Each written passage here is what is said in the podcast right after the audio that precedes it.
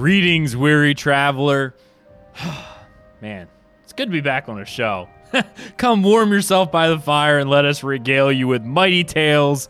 Tales of heroism, tales of adventure, tales of Tamriel. I'm your host, Ixelos, and we are back. Sorry I was off last week. I was not feeling well, and I'm sorry you had to endure Ark leading the show. It was just awful. Wow. Whoa. Shots I mean, I agree, but still, wow. How you doing, Ark? Not 100%, but we have some exciting news for those who don't follow us on Twitter, and a good show, so I'm here, pumped up, and ready to go. Yeah. And I'm just kidding, everyone. Everyone should know Ark did a fantastic job while I was away, so he did fantastic. So I'm so glad of these guys. Thank you. I always have to give Ark a hard time. So. If only you have written the intro and outro properly in the show notes, so I wouldn't have struggled reading it, but it's If only you had been on the show for 80 episodes with me and heard me repeat it every single week, you think you would have memorized it by then. I think I have it memorized. No, by then, I do not listen to you at all. Uh-huh. I just block you out throughout the show, just... You know, because I'm not hearing any of your Sexplar nonsense. All I know from listening to last week is you probably would have finished that dungeon had you played a Sexplar. That's kind of what I'm gathering from the whole thing. That was the takeaway. Yeah. No. Of course. Anyway, we also have Lotus of Doom. How are you, sir? I'm doing well. Excellent. I'm glad to have you back. And I guess this is about as good a time as any, right? Because Promethean is now officially part of the Tales of Tamriel crew. Yeah. Yes, and I'm so happy. Yes, I'm so happy to be officially on the team. Mm-hmm. So we're happy to be here. We're glad to have you, buddy. You guys did great last week, even when I wasn't here. So, you know, I'm really happy to have Promethean as part of the team here. So, yeah, Thank you. Pretty cool. Also, got to give a... Oh, go ahead. Someone's saying something. I'm sorry I cut you off, but okay. We can both not be here and then they would still be a show. That means we can just sleep now. Is it time for us to retire? Yeah. Oh, man. I don't know how well it's going to work. You got two console plebs trying to run the show. That seems like a bad plan. One who just explained how technologically dumb I am with computers. So... All right, Ark, I guess neither one of us are ever leaving the show. Ever. No, I suppose. Never. Man. I don't know if I could at this point. Come on, Ark. I've been here for at least 175 of the episodes. Yeah, I was gonna say, you've hit like a good 98% of these, I think, at this point. Yeah. There's only a handful of episodes in total that I was not on. So... Yeah. I think there were three or four where I was not on at all. I had stepped away and I'm just like, I'm not going to do it anymore. And I literally made it three or four episodes before I made it back. Just kidding, guys. I'm totally back. Just totally non-committal when it comes to this game. Kind of like all over it. I am quitting ESO for a day. Yeah. You know what's so funny is I've managed to, like, just because of school and things, I've taken like several month breaks at a time. And then like I come back to it and I like think to myself, I'm like, what an idiot I must have been to like leave the game for several months. I think the longest I made it away from the game was like a month and a half. And that was, I think, when World of Warcraft Legion came out. Yeah. And so you had something to distract you. Something to distract me. And then I came back, and I'm just like, oh, dear heaven, why did I ever leave? You know? Yeah.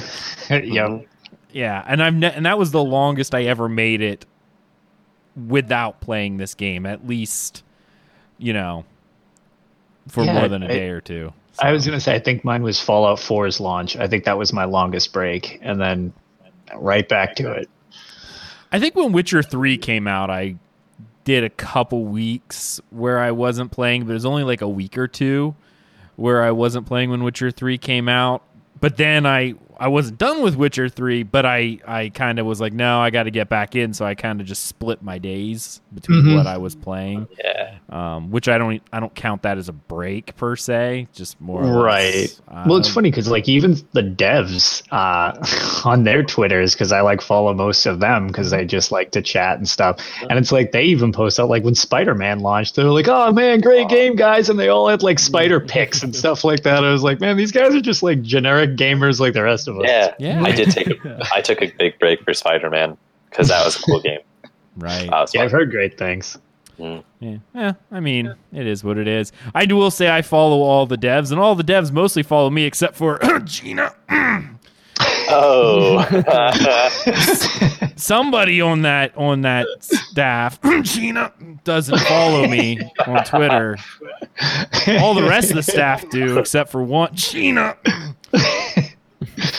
Maybe that'll change after this episode. Either that or I'll be blocked. I don't know. It could go either way. Yeah. I mean, it really could go either way at this point. I'm probably true. Oh, I'm probably blocked now, and my account's banned. Oh, great. It's weird. Yeah, it's weird that my suddenly my bank is empty. What's happening? What's going on here? I just got kicked out of the game. Can't log back in. I don't know what's going on. All my characters were made into Altmer. What's going on? My wife just came down and looked at me like I'm crazy. I am crazy. I think I know what's on the counter. Okay. Doing a live show here, baby. But what's on the counter? Comes down. She's like, I know what's on the counter. I'm like, well, that's great. But I'm in the middle of a live show. So. Hi, Thais. Oh, not appropriate for a live show. Okay. Well, then just save that for later. Even better. That makes it so good. Okay, so a Khajiit rubbed its butt across our counter. All right, makes sense. Oh, no, that's totally stream appropriate. Yeah. I mean, I even brought it in lore, so there you go. One of our Khajiits has some stinky butt glands and decides to rub all over our counter. Look, it even ties into the new DLC, Murkmire hype right there. Well, maybe he can hang out with Ark because he already smells like a toilet, so... Wow. I'm trying to do something here, and wow.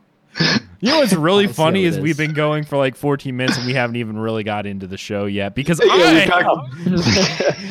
before we get into the show, I really got to say hi to the chat room as well as give shout outs to our newest Patreon supporters over at patreon.com/dungeoncrawler network.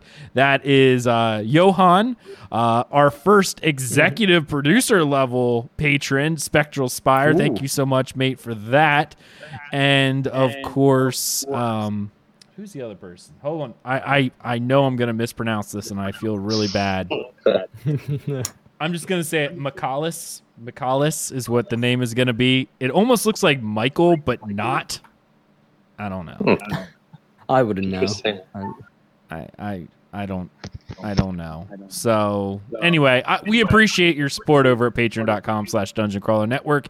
That does help us keep the metaphorical torches lit.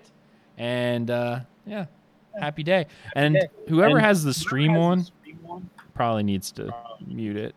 I hear feedback. All of a sudden, I hear us again. I blame somebody. I don't know who. I'll take the blame. We'll blame Mark. Mark's been here longer. Why? Well, so I do have people over, so you might be hearing them. Well, no, it's not them. I'm hearing myself. So that's cool. It's just a looping thing. Is it still happening right now? I don't know. Maybe. Yes. Oh, wait, yes, it is. Yeah, it is. It's Ark. It's not me, though. Yeah, let me move.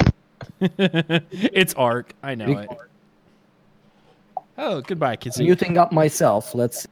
All right, he's going to mute himself. I'm talking, and guess what? I don't hear anything. Guess what? It is.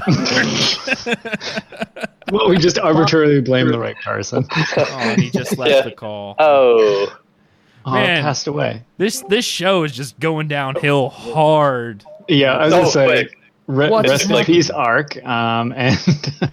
Anyway, patrons, thank you so much. You guys are amazing. Let us actually talk about iTunes reviews because we do have some awesome iTunes reviews. Albeit there's a few of them that I think the validity of which is to be questioned. I can't imagine what you mean going into these, not have previously read any of them.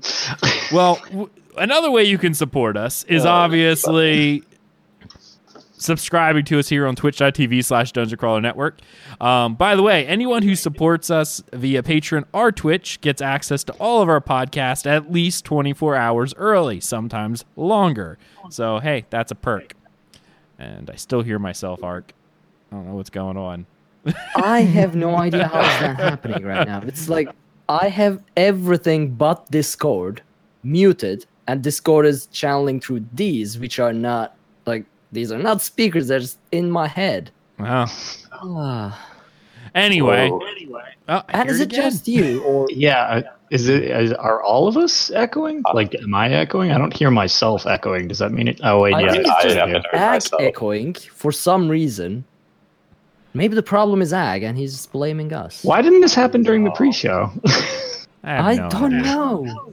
No idea. No idea whatsoever. Yeah. Murphy's Law. Anything that can go wrong will go wrong. Pretty much. Yeah, always seems to come into effect at any time. Yeah, I don't know. I still hear it. I just don't know where it's coming from.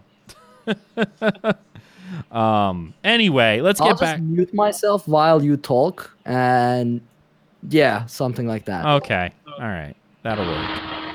Anyway, let's go back to if you don't... Okay, maybe it's someone else, because if he's muted, I'm hearing myself again. Oh. I think it's just you, Ag. I think it's the problem is you. Because we hear you twice as well, so... I do not hear him twice, so it might be me. Who is the person? Was it doing it while I was powering off my system and repowering it on? I don't know. I think it was still doing it. Yeah, all right. So that just happened. It's gotta be me. I don't know. No. Here's the thing, Promethean. This happened before when it was just Ag and myself, and we couldn't figure it out then either. So it's like the show's haunted. Could it be Discord? Maybe. Oh, yeah. So, podcast listeners, welcome to Tamriel Test Audio. I don't know. Do you want to drop the entire call? No, we can't do that at that point. We'll have to just come back in. Oh, cameras, yeah. Yeah, it'll be a mess at that point. I don't know what the issue is. Anyway, everyone mute up. Everyone mute. Yeah, I was going to say, what if we all just mute while the other people talk, and then it shouldn't echo? Let's do that. Beautiful. All right. Now I can actually talk. And guess what? There's no echo, so I guess it can't just be me, Ark, by the way, because everyone muted up, and guess what? There is no echo anymore. I still blame you. Doesn't change anything. Anyway, if you don't support us on iTunes or not on iTunes, on Patreon and our Twitch, you can also support us by leaving us a 5-star review on iTunes so people know that we are a real podcast, that we say real words, and sometimes they matter. We had a couple awesome reviews. Let's see here. I'm trying to find them all because those are older ones. I have to go a little closer. Okay, so these were from a little while ago, but I want to read them anyway because they're pretty awesome. One from Mikey Mesh. It says, love the show. I just want to let you guys know that you definitely say real words and they do mean something. I've been playing ESO now since this past December on PS4. Ixelos, I know it's not PC, and I have loved every minute. Listen to you guys and your show have made the experience even better for me as an ESO player, and I would like to thank you for that. I also love the community of ESO as a whole, across all platforms, and the things I appreciate the most is how all the different ESO podcasts interact with one another and show nothing but love for one another. ESO podcast fam, there you go. It speaks volumes to the love and appreciation that exists between everyone in the ESO community. Thank you guys for bringing all of us listeners great content each episode. And Ark, please get some sleep, bud, and quit fighting it and just move to the US. But it doesn't work. He took it a step further than I thought. I am trying to embrace it with all I have, but it doesn't work. I tell you. Anyway, number 2. Now, this is the one that I think is totally a fake one and cannot be relied on at all. Heart Lotus. So right off the bat, it's... Yeah. So this is from Lotus OD Wife. Again. I wonder who that could be. I wonder. My husband is the greatest addition, and this is in all caps, by the way, greatest addition to this show ever. Signed, an honest person who is in no way affiliated with Lotus of Doom. So my wife made a iTunes account literally just for that. Sure, it was his wife. Yep, she decided. It's pretty funny because she does not care about video games whatsoever, but she actually has been super excited for this. So she actually downloaded sub to us, and she was like, "Oh, well, a 5-star helper." I was like, "Those are definitely good." She's like, "Oh, I'll write one." She's like, "How do I make it so that you know it's my review when you guys read it out?" I was like, "Oh." So she typed that. She's like, "Look, I did a thing." I was like, "That's not vicious at all." Yeah, no. No, we do appreciate it anyway. That's pretty awesome. Still, really cool. Thank you, Lotus OD Wife. You are awesome. So we definitely know who it is. Ika Sugami. A must-have for ESO players and a 5-star review. This is a real podcast where they say real words and the words matter. I've been listening for about 1.5 years now and just finally remembered to review it here. This is the only ESO podcast I need, as they cover everything and do it quite entertainingly, even audio problems. A big thanks. We cover technical difficulties. Yeah. The only kind. The only kind. A big thanks to Ixelos and Arkaneer for putting in the time and effort so that people like me who don't get much time to play can stay up to date on the goings-on, learn new things about the game, and enjoy a bit of living vicariously. Now, of course, that is now Lotus of Doom and Promethean as well in that. Yep. And finally, Disturb Vet, who's been interacting with us on Twitter, so thank you so much. I don't play ESO. I listened to this on recommendation from Lotus. Again, I don't know. I'm not sure what you're always talking about, but it's still interesting. I regret nothing, and poor Ark. By the way, to bring it all back in the end. Yeah, he jumped on with the toilet episode. Man.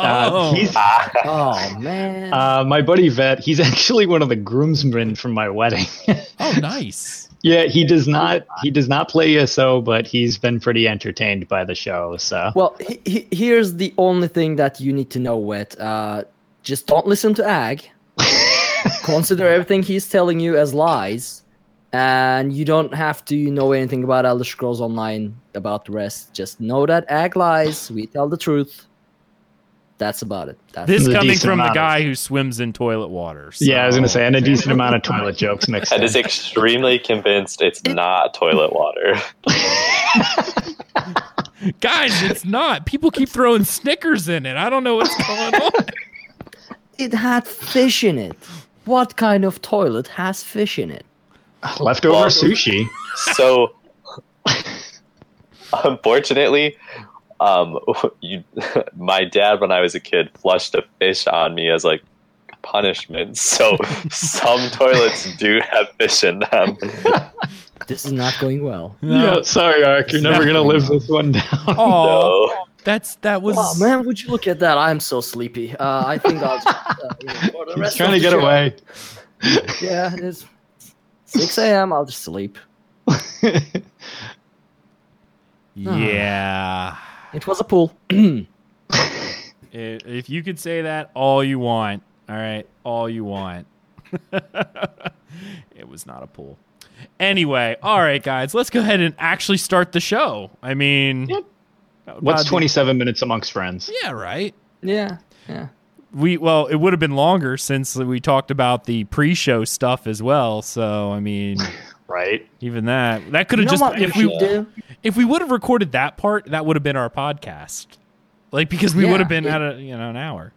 That's what we should do from now on. Basically, do the show while pre-show, not streaming, and then just do the show as a post-show, and then don't actually release the podcast version at all. So it's something like that. I think Ark is delirious from lack of sleep.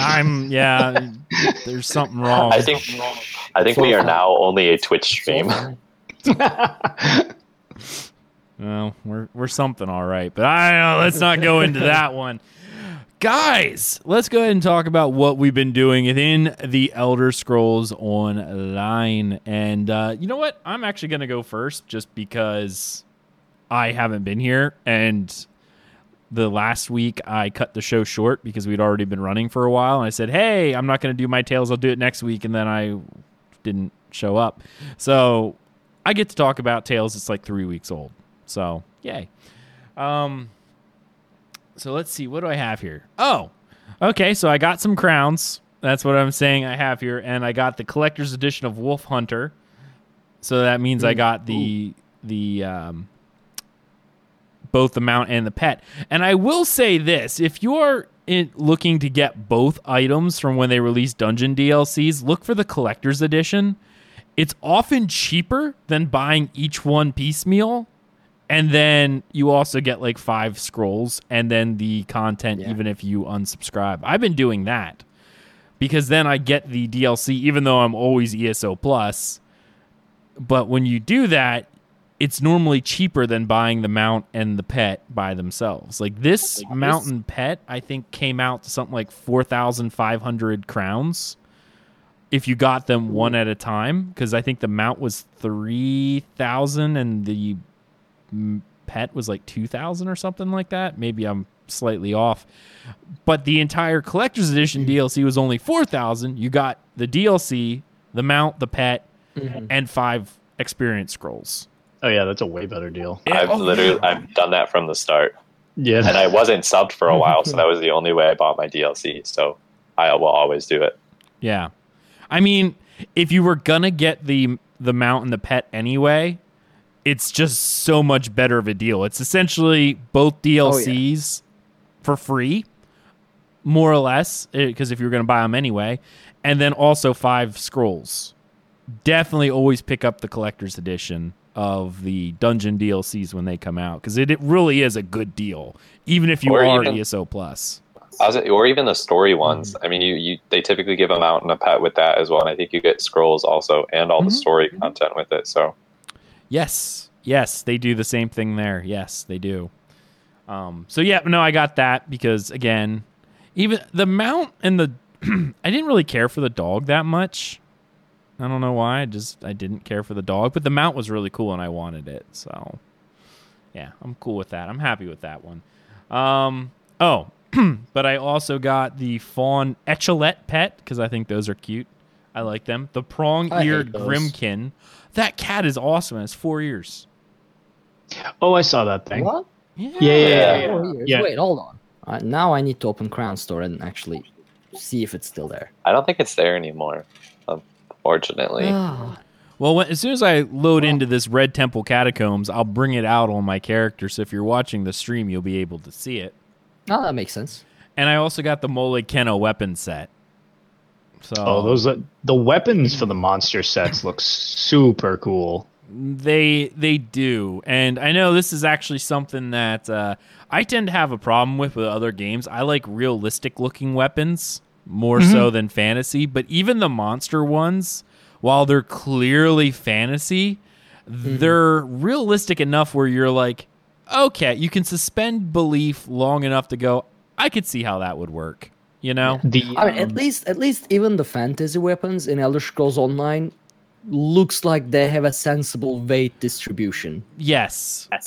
Yeah, they're enchanted as opposed to just like this is made of magical lights and whatever. Yes. It's like, okay, this is a real weapon that's imbued with a bunch of other stuff on it. Right. And you could look at it and go, I could see using that. It might be a little clunky, but I could actually see using it. And I grabbed the wrong thing altogether. This cat is just persistent. I'm going to start tailing how many times you have to move it. I like the little Khajiit tail that just goes by as like a time marker. Yeah. We're not going to separate the podcast out anymore by segments. It's going to be by how many times she walks by. So every time her tail goes by, that's the clock saying it's time for a new segment. So, and there she goes again. Seriously. Yep. Tails are over. On to the next part. I know. I'm actually just trying to find this. There it is. The prong-eared Grimalkin. Come here. Come here. Get over here, you cat. Look at its ears. It's got 4 ears. Wait, which character is this, Ag? This is my Dunmer Dragonite. And tails are over, because there she is again. No. Damn it, we're switching segments so fast I can't keep up. Telling ya. Control that, Khajiit. It does have 4 ears. It does have 4 ears. It's cute, because if you look at it from here, it's got 4 ears. I like it. I actually got that. So I was working... That's no, Khajiit. No is no. I'm Ebonheart Pack. Get away from me. There we go. Anyway, so let's see. Working on Master Writs, I have a crud of them. I think on my main character, I have like 57 Master Writs still to finish. Yeesh. Well, the thing is, this has been 3 weeks since. I had actually cleared out all but like 5, and now I'm back up to like 37. So quick question for you. Do you have any jewelry ones, and are they god-awful to try to do? They're all very hard to do, and I have like 20 of them. See, I have... I've gotten 3 jewelry crafting writs, and I'm like, oh, sweet. I know everything. At this point, I finished that. I'm a grandmaster. Like, I totally got this, and I looked at them, and the value was... like 268 vouchers, 395 vouchers. Like, these things are insane. And then I looked at what it required to make them. I'm like, nope, I got to try to sell these, and nobody wants them because nobody can make them. It's the chromium. It's the chromium grains. They're outrageous. Yeah. It's actually not even that. I don't even have enough materials to get it up to where it's supposed to be. You know, like, even if it's an epic level ring, I don't have enough to upgrade it that way. I'm just able to barely make one purple piece at this point, and that's like the best I got. I don't think I even have enough. It still wants eight chromium plating, right? Not grains. It's 4 plating. Actually. It's 4. Right. Yeah, that's still 40 chromium grains. Exactly. If you can find them by 7K a piece, which is low on European. Yeah, that's a steal. Yeah. So that's... If you can get them at 7K, buy them now. Yeah, exactly. Yeah. Buy them. Then don't do your master writ and sell them for much more than that. Yes. Yeah, so my jewelry crafting... What I'm planning to do is just hold on to those jewelry crafting writs, and maybe if one day the chromium grain prices drops, then I might do them. Yeah. It will eventually, as people start getting a bunch, but the problem is... people aren't getting a bunch of it because it's really hard to come by. They're still super rare. Well, so much of it came very early on. You could get them from crud. What am I trying to think about? The Daily Mail. That's how people started getting all the legendary stuff, and how those started going down because people got them every day in the mail, and eventually you build up enough that it's like, I don't need them. Jewelry crafting doesn't have a mail delivery person. Yep. Daily writs. If you do surveys and then refine all those dust, that's how I generally get them and then sell them. Yeah. Right, but at the moment it's just all lucky, RNG. Yeah, it's just all RNG. You're flipping a coin whether you're getting anything or not. Yeah. So I wouldn't expect them to drop in price. Like, they'll drop in price, but don't expect them to ever be cheap. Because they're not going to be. Yeah. There's no way. No way. All right, I was just curious if you had gotten a bunch of those too, because, man, they are taunting with how much they're worth, and then it's just like, oh, God, nope, can't do that. Yeah, I know. I want to do them. It's just, and they keep piling up because I don't get rid of them. What are you going to do, try to sell them? No one else wants to buy them either. I know, nobody else wants them. So then you're going to go, do I delete it? Am I really going to delete something that's worth 300 writ vouchers? Right. Yeah. No, you're not. You're still going to do... Anyway, that's kind of where I'm at there. I have this mark that I got the Fire Lord's Grieve motif from Daily Battleground. I've been doing Daily Battleground almost every day, and I've been getting a lot of motif stuff. And actually, I'm trying to... Yeah. I got a bunch of it. I almost have all of the entire set finished for the 3 different groups, because they have their own motifs you can get. I also got a few of the Horn Dragon set as well from the PvP. Like that's why I've been doing it, to get the motif pages. So is the Horn Dragon the Fire Drake one? I think Horn Dragon's by itself. Oh, is it? It's a different one entirely, because I just know the Fire looks really cool. Let me pull it up here under outfit styles, because the one I got here was I got a two-handed sword, the two-handed divine prosecution. No, that's not it. Nope, Morg Tong. Where is it? Crud. Now it's really going to bother me because I cannot find it on this list, because I looked at it earlier. It's funny trying to sift through all of them now too. Horn Dragon. There it is. Horn Dragon. Okay, so it is. So locked. Yeah. Well, never mind. Nope, I got it. And then, of course, under the armor, if I go all the way down, they have the bottom. I got the Stormlord helmet. I still need the Fire Drake and the Pit Demon. But I definitely did get the Stormlord helmet. I got 2 of the 3 chests so far. I got 2 of the 3 greaves so far. 2 of the 3 shoulders so far. Damn, you really are cleaning up with these. 1 of the 2 boots, or of 3 boots. All 3 of the hands, and 1 of the belt. So I'm really putting together those sets from PvP. So I've been having a lot of fun with the daily battleground. I just wish I could sell them. Well, because I don't like them. Well, you only get them one time. Once you get them, you'll learn them, and then you'll never get it again. I actually really like that they do that, where you don't get the duplicates. Yeah, that's cool. That is a really nice. And I would like to get duplicates and sell them. Well, here's the thing. Well, true, but see, I'm kind of against that things. Because this set is 100% a prestige set. If you saw somebody running around with that, you go, wow, they must do a lot of battlegrounds. Yeah, that's somebody to probably be like aware that they're not going to go in and wonder if they've ever played a battleground. Right. Yeah, but is it? It's not that difficult to gather. It's not, but it still requires you to actually do battlegrounds, and it's not a guarantee that you'll get one. It favors you winning. If you lose, you're likely not getting those pieces. Even second, I know. Doesn't it go up each tier of, like, if you're in second, you have a decent, like, an okay chance of getting it, and if you win, it's like, okay, you have a pretty legit chance of getting it. I'm actually not sure. Yeah, no, that's exactly what it is. That way, yeah. So, yeah, someone can really suck at Battlegrounds and have it, but it's going to take them way longer than somebody who, has been winning.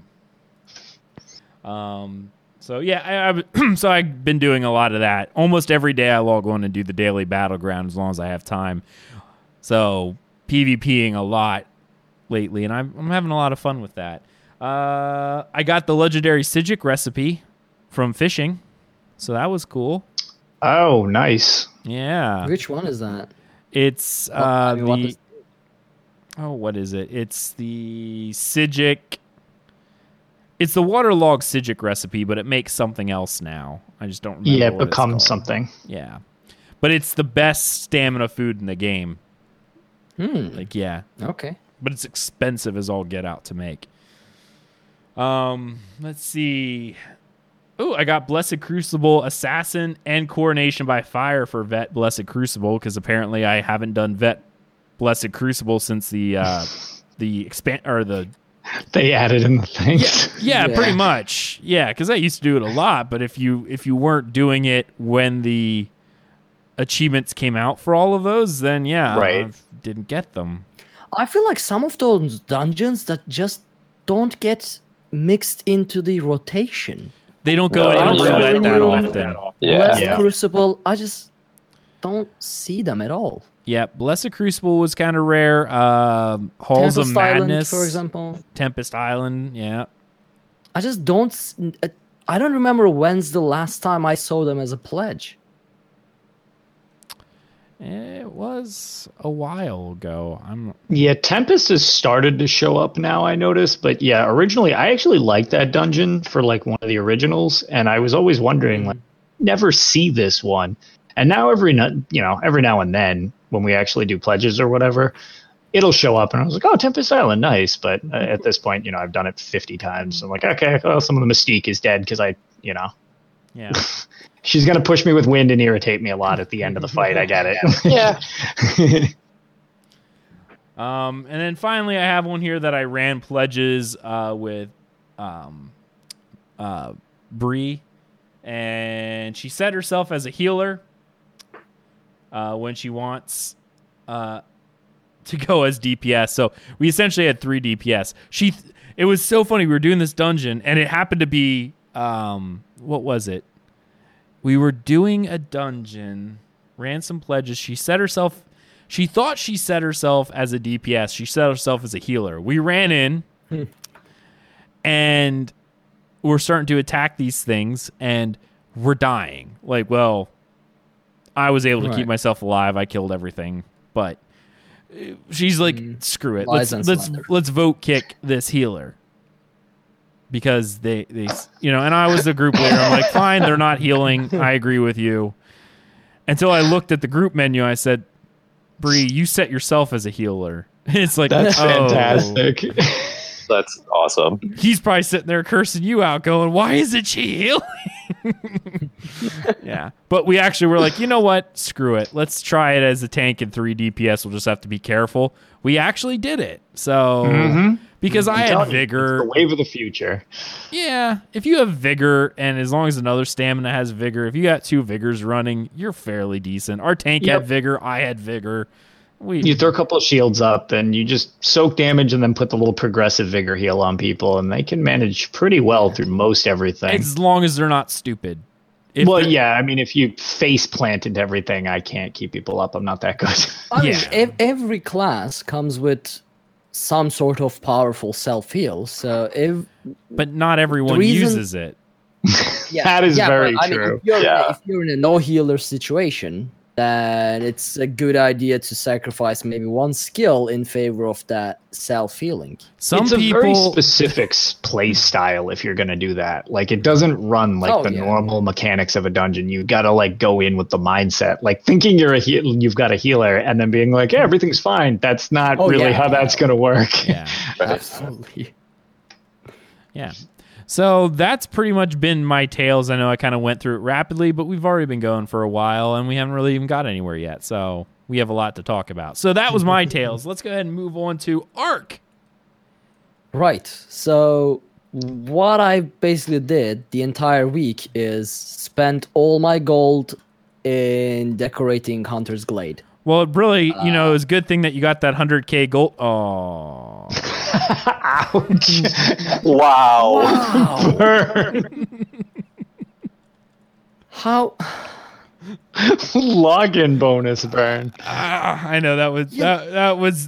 Here's the thing. That was a cool one. That was. My brain isn't functioning at a capacity to like generate comebacks at this point, so I just have to take these punches and like be okay with it. I was gonna say you can tweet a response in 3 to 5 more hours after some rest.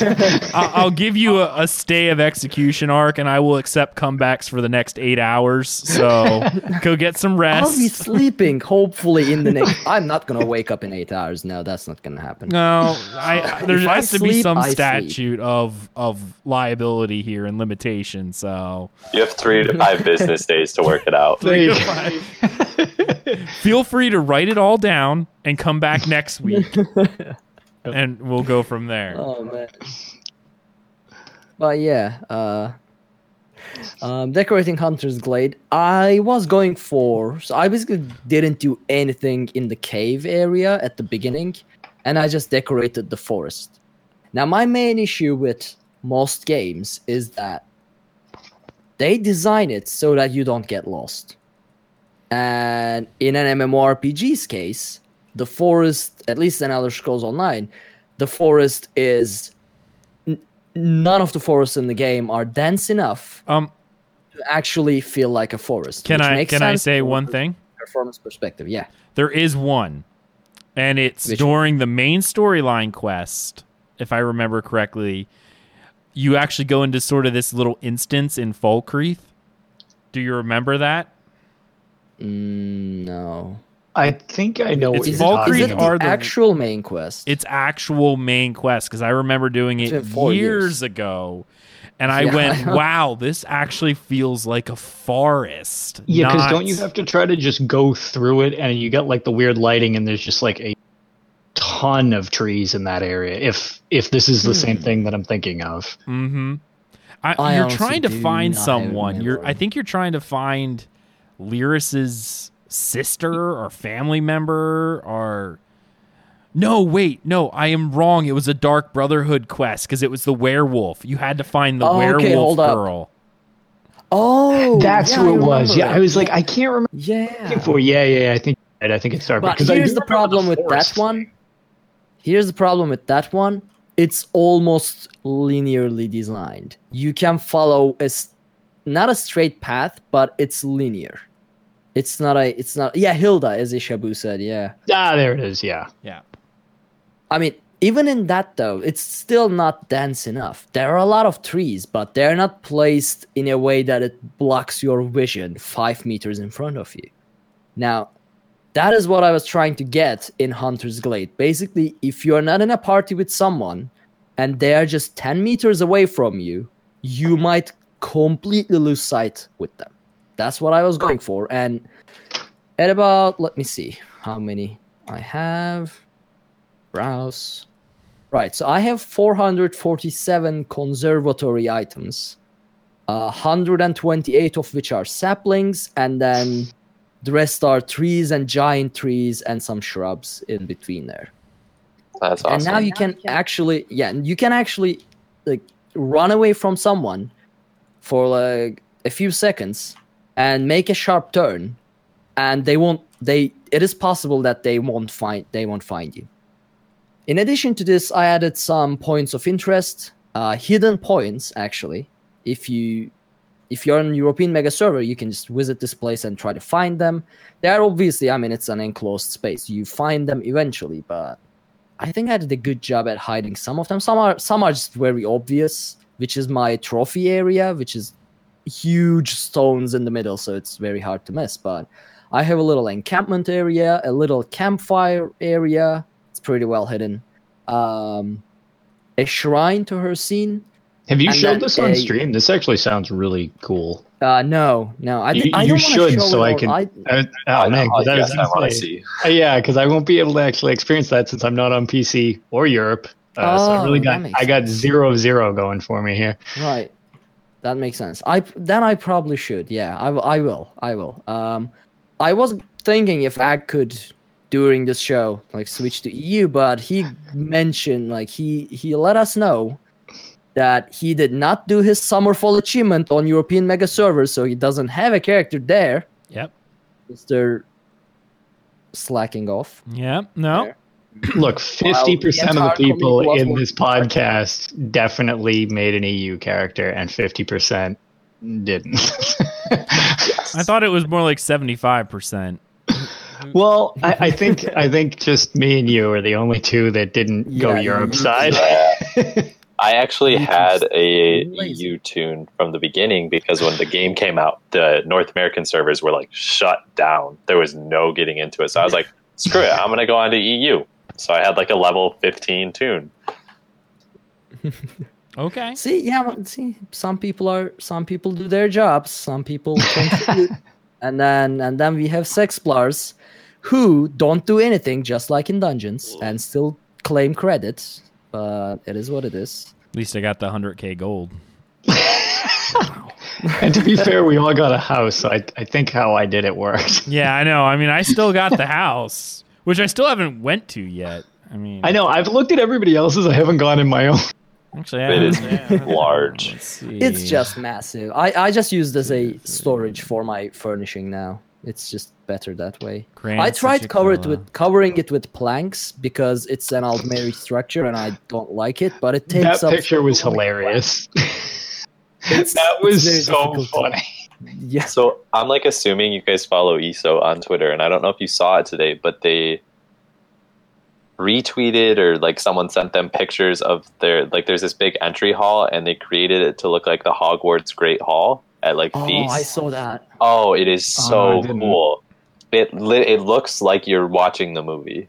It is amazing. Yeah. That's pretty cool. I didn't see that. I did see the one, the Japanese. I think it was the Japanese clan where they actually went up on the walls of the place. And everybody got on their mount, like all, like the entire guild, and they did like a wave with all of the mounts, like whinnying it, like down the line, because everybody had the exact same mount. It actually looked really cool. I should try to find that. I mean, on Twitter, those, like, I don't know if it's the same account, same people, because I used to be able to, but I can't read Japanese anymore, so it's, I can't see if it's a different account or anything, but I always see some very amazing stuff from them. I assume they are the same people, but yeah, I don't know for sure, but they really do amazing stuff. Mm-hmm. The housing and other stuff. Did you see like the basketball court that they did? I saw that one. Actually looking like playing basketball. It's yeah, just, they're very artistic. Very artistic. Yeah. I wish I could give a shout out, but again, I would have to remember. See, this is why I don't decorate first. Any of my houses, because, you know, I'll spend like hours and I'll try to decorate and I'll like, yes, look at that masterfully placed chair. And then these people are doing all this. I'm like, screw it. Yeah, it's like, I'm going to tip my chair over. Fine. Yeah, kick my chair over. Now it's not even straight anymore. I'll flip this table. Yeah. No. Right. So I'll just finish the rest of it because we still have news as well. So I also have a witch's trap-ish sort of thing. It's fancy, and then in addition to all these little points of interest spread and hidden around the map, I also have a restaurant, or not a restaurant, but an inn. Now it's very well. The entrance to it is very well hidden. Seeing it also is not easy because I really worked on making it not easily visible. Although if you follow my Twitter, you saw pictures of it most likely because I couldn't help myself and shared them and kind of mess up the whole secret. But it's a 2-story-ish, place, and the idea is that you can't, you might not want to always be a werewolf in this forest, right? Sometimes you might want to, hunt and then go grab a drink, may rest up, go back as a werewolf, or just be a normal hunter, a human or whatever hunter that still values the, value of hunt. So you might be here risking your life hunting, and then you might actually want to stay at a place, have a drink, chat up with other hunters and stuff like that. So this is the place you go to, the Hunter's Rest. It's a beautiful place, completely built from planks and other stuff on a rock. So, yeah. Yeah, I really want to see this place. This sounds very cool. Yeah. This sounds very cool. This is why you'll never make it to Sovngarde, Mr. Right? I mean, Kodlak Whitemane cured himself before he passed and made it to Sovngarde, so I don't see why I shouldn't be able to do the same while enjoying the hunt as I'm alive. As long as I don't die unexpectedly, I should be fine. Yeah, but you're on your warden, so from what I heard last episode... No, I'm not on my dragon. No, the warden's gone. The warden's been condemned. We don't talk about the warden. He's dead. It never happened. That was my noob to win. Gotcha. Okay. Fair enough. He also swam in the toilet. I didn't. He's the one who did it. Fair enough. All right. But yeah, that's about the end of my tales. All right, let's go move on to Lotus of Doom. Mine should be pretty quick and straightforward because I played a little ESO, but nothing that much of note overall. I actually, because I have a tendency to do this each year, is for some reason when fall/winter starts rolling around and I live in New England, I get the desire to play Skyrim again because it looks like pretty much where I live. It's either the Rift is where it currently looks like, and then I just move north. So it always kind of makes me in the mood to like play Skyrim again. And I realized that I haven't got 100% completion on the PS4 version because I haven't played this game enough apparently after all these years. So I figured might as well start trying to get that platinum trophy on another system that I don't already have it on. So fired up a new one, and I did some random leveling and trying to make myself a base of operations to like have money for stuff at the start. None of that's super interesting because I make it really grindy usually while I watch football just to kind of power level a bit with blocking, mercantile, junk like that. But the only two things of note that I kind of learned from jumping back into it is, man, it is a different experience being like alone in the wilderness as opposed to ESO where you can see other people. Whereas in Skyrim, you can just have stretches of nothingness and like there's just leaves falling or there's snow blowing around and you're just listening to the sweet music in the game and you're just picking up flowers and rocks and smacking bats and stuff. And it's very, very like it's a different. Like they're very similar to each other. They really feel like they're in the same universe, but they have a very different feel. So going to the single player ones is definitely something I like doing from time to time. The only real quest of note that I thought was even remotely interesting was Boethia's Proving Ground.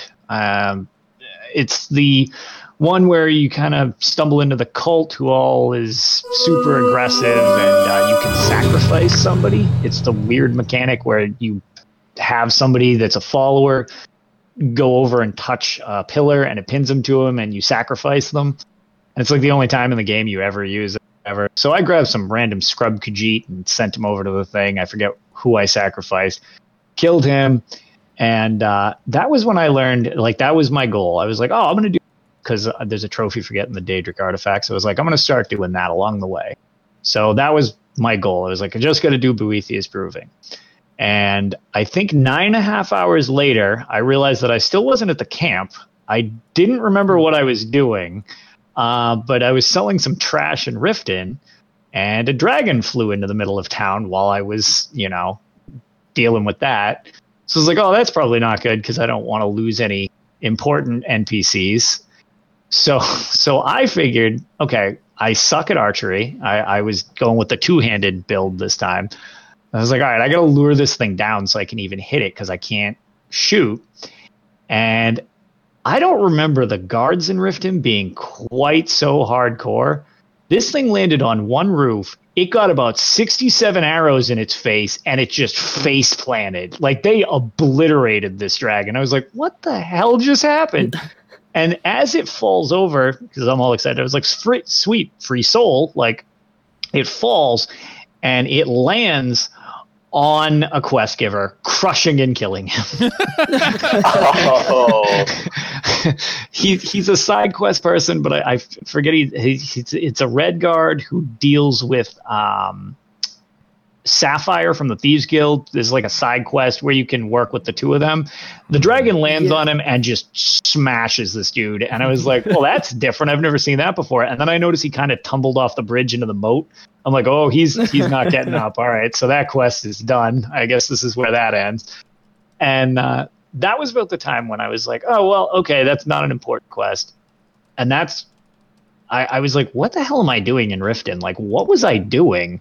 So I tried looking back through, and I was like, man, I've been playing this for so long. I thought I was just trying to do a quest, and I noticed I picked up, like, I think it was 62 quests at that point, like, along the way. And I was like, oh, right, this started with Boethia's Proving like 9 hours ago, and I haven't even done that.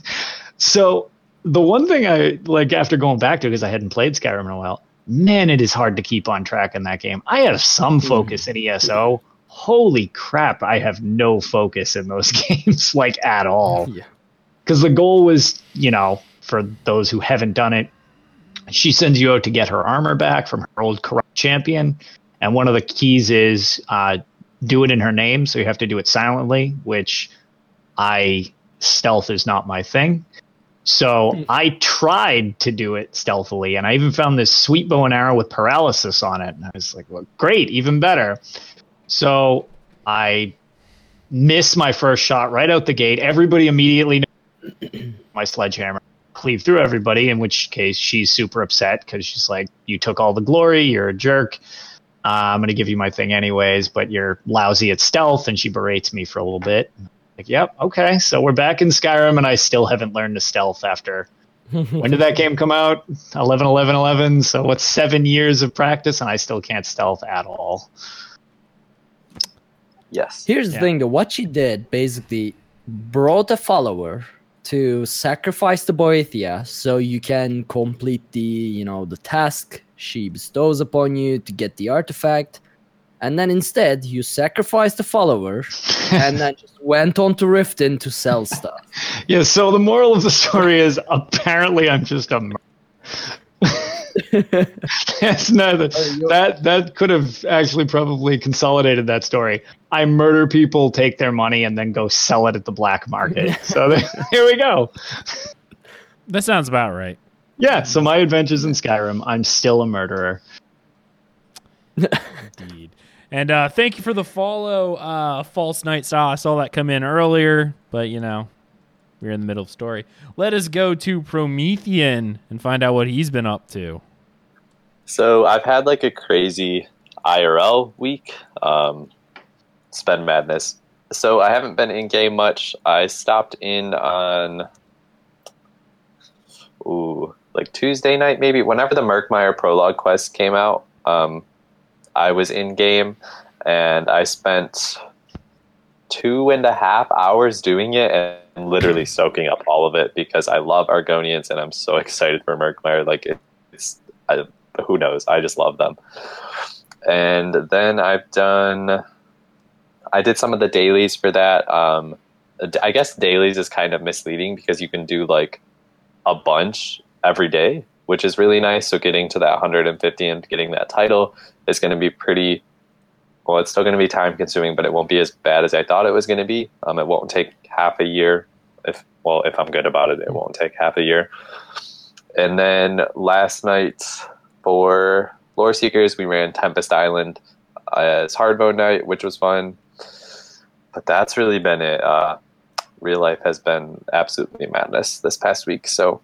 have not been in game as much as I would have liked. Hey, that always happens every now and then. Yeah. Mm-hmm. Cool. That's still more gameplay than when I'm completely free and still don't play sometimes. So. Yeah. Still don't achieve anything. Yeah, I was probably on for maybe like 6 hours over the course of a week, and I typically knock that out on a Saturday. I'm like, Saturday? Homework? What's that? Let's ESO all day. That's the adequate response. Yeah. Mm-hmm. All right, we got a little bit of news, so we're going to pass that over to Ark on the news desk. Right, so the details to acquire our first in-game achievable, except the ones you can buy from Stable Master for like 10k gold, which I'm not counting, but actually have to work for. The first in-game achievable mount, and it's a great one, has been announced. And so this is the Indrik mount. If you haven't played Somerset expansion yet, you may miss this one. But if you did, this is basically the famous LSD deer, because it teleports around, casts all kinds of elements. It has all these feathers, and it's a very, very fancy deer-looking thing. I'm actually not sure what this is. It's an animal. It's really cool-looking, whatever the hell it is. It is awesome. Yeah. So, and now we'll be able to get this beast as a mount. Now, what we need to do is do events. These are not unknown events to us. These are all the events that we've been already doing all this time, like Witches Festival, DLC celebration events, and New Life Festival, things like that. And here's how you do it on a summary. So every event, you'll be getting event tickets for the daily activities that you do. You get one ticket per activity, per account, per day.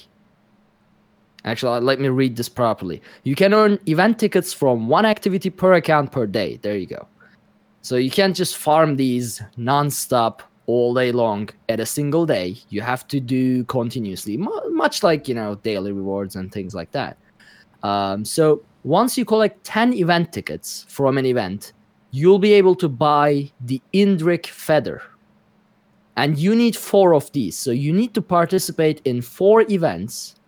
Or if you miss an event, they're allowing you to buy the feather for the previous event. So let's say you didn't make it in Witches Festival event, but you farmed all day, every day during the Clockwork City celebration and get enough tickets to cover for the missing ones, and you can still buy the feather for Witches Festival.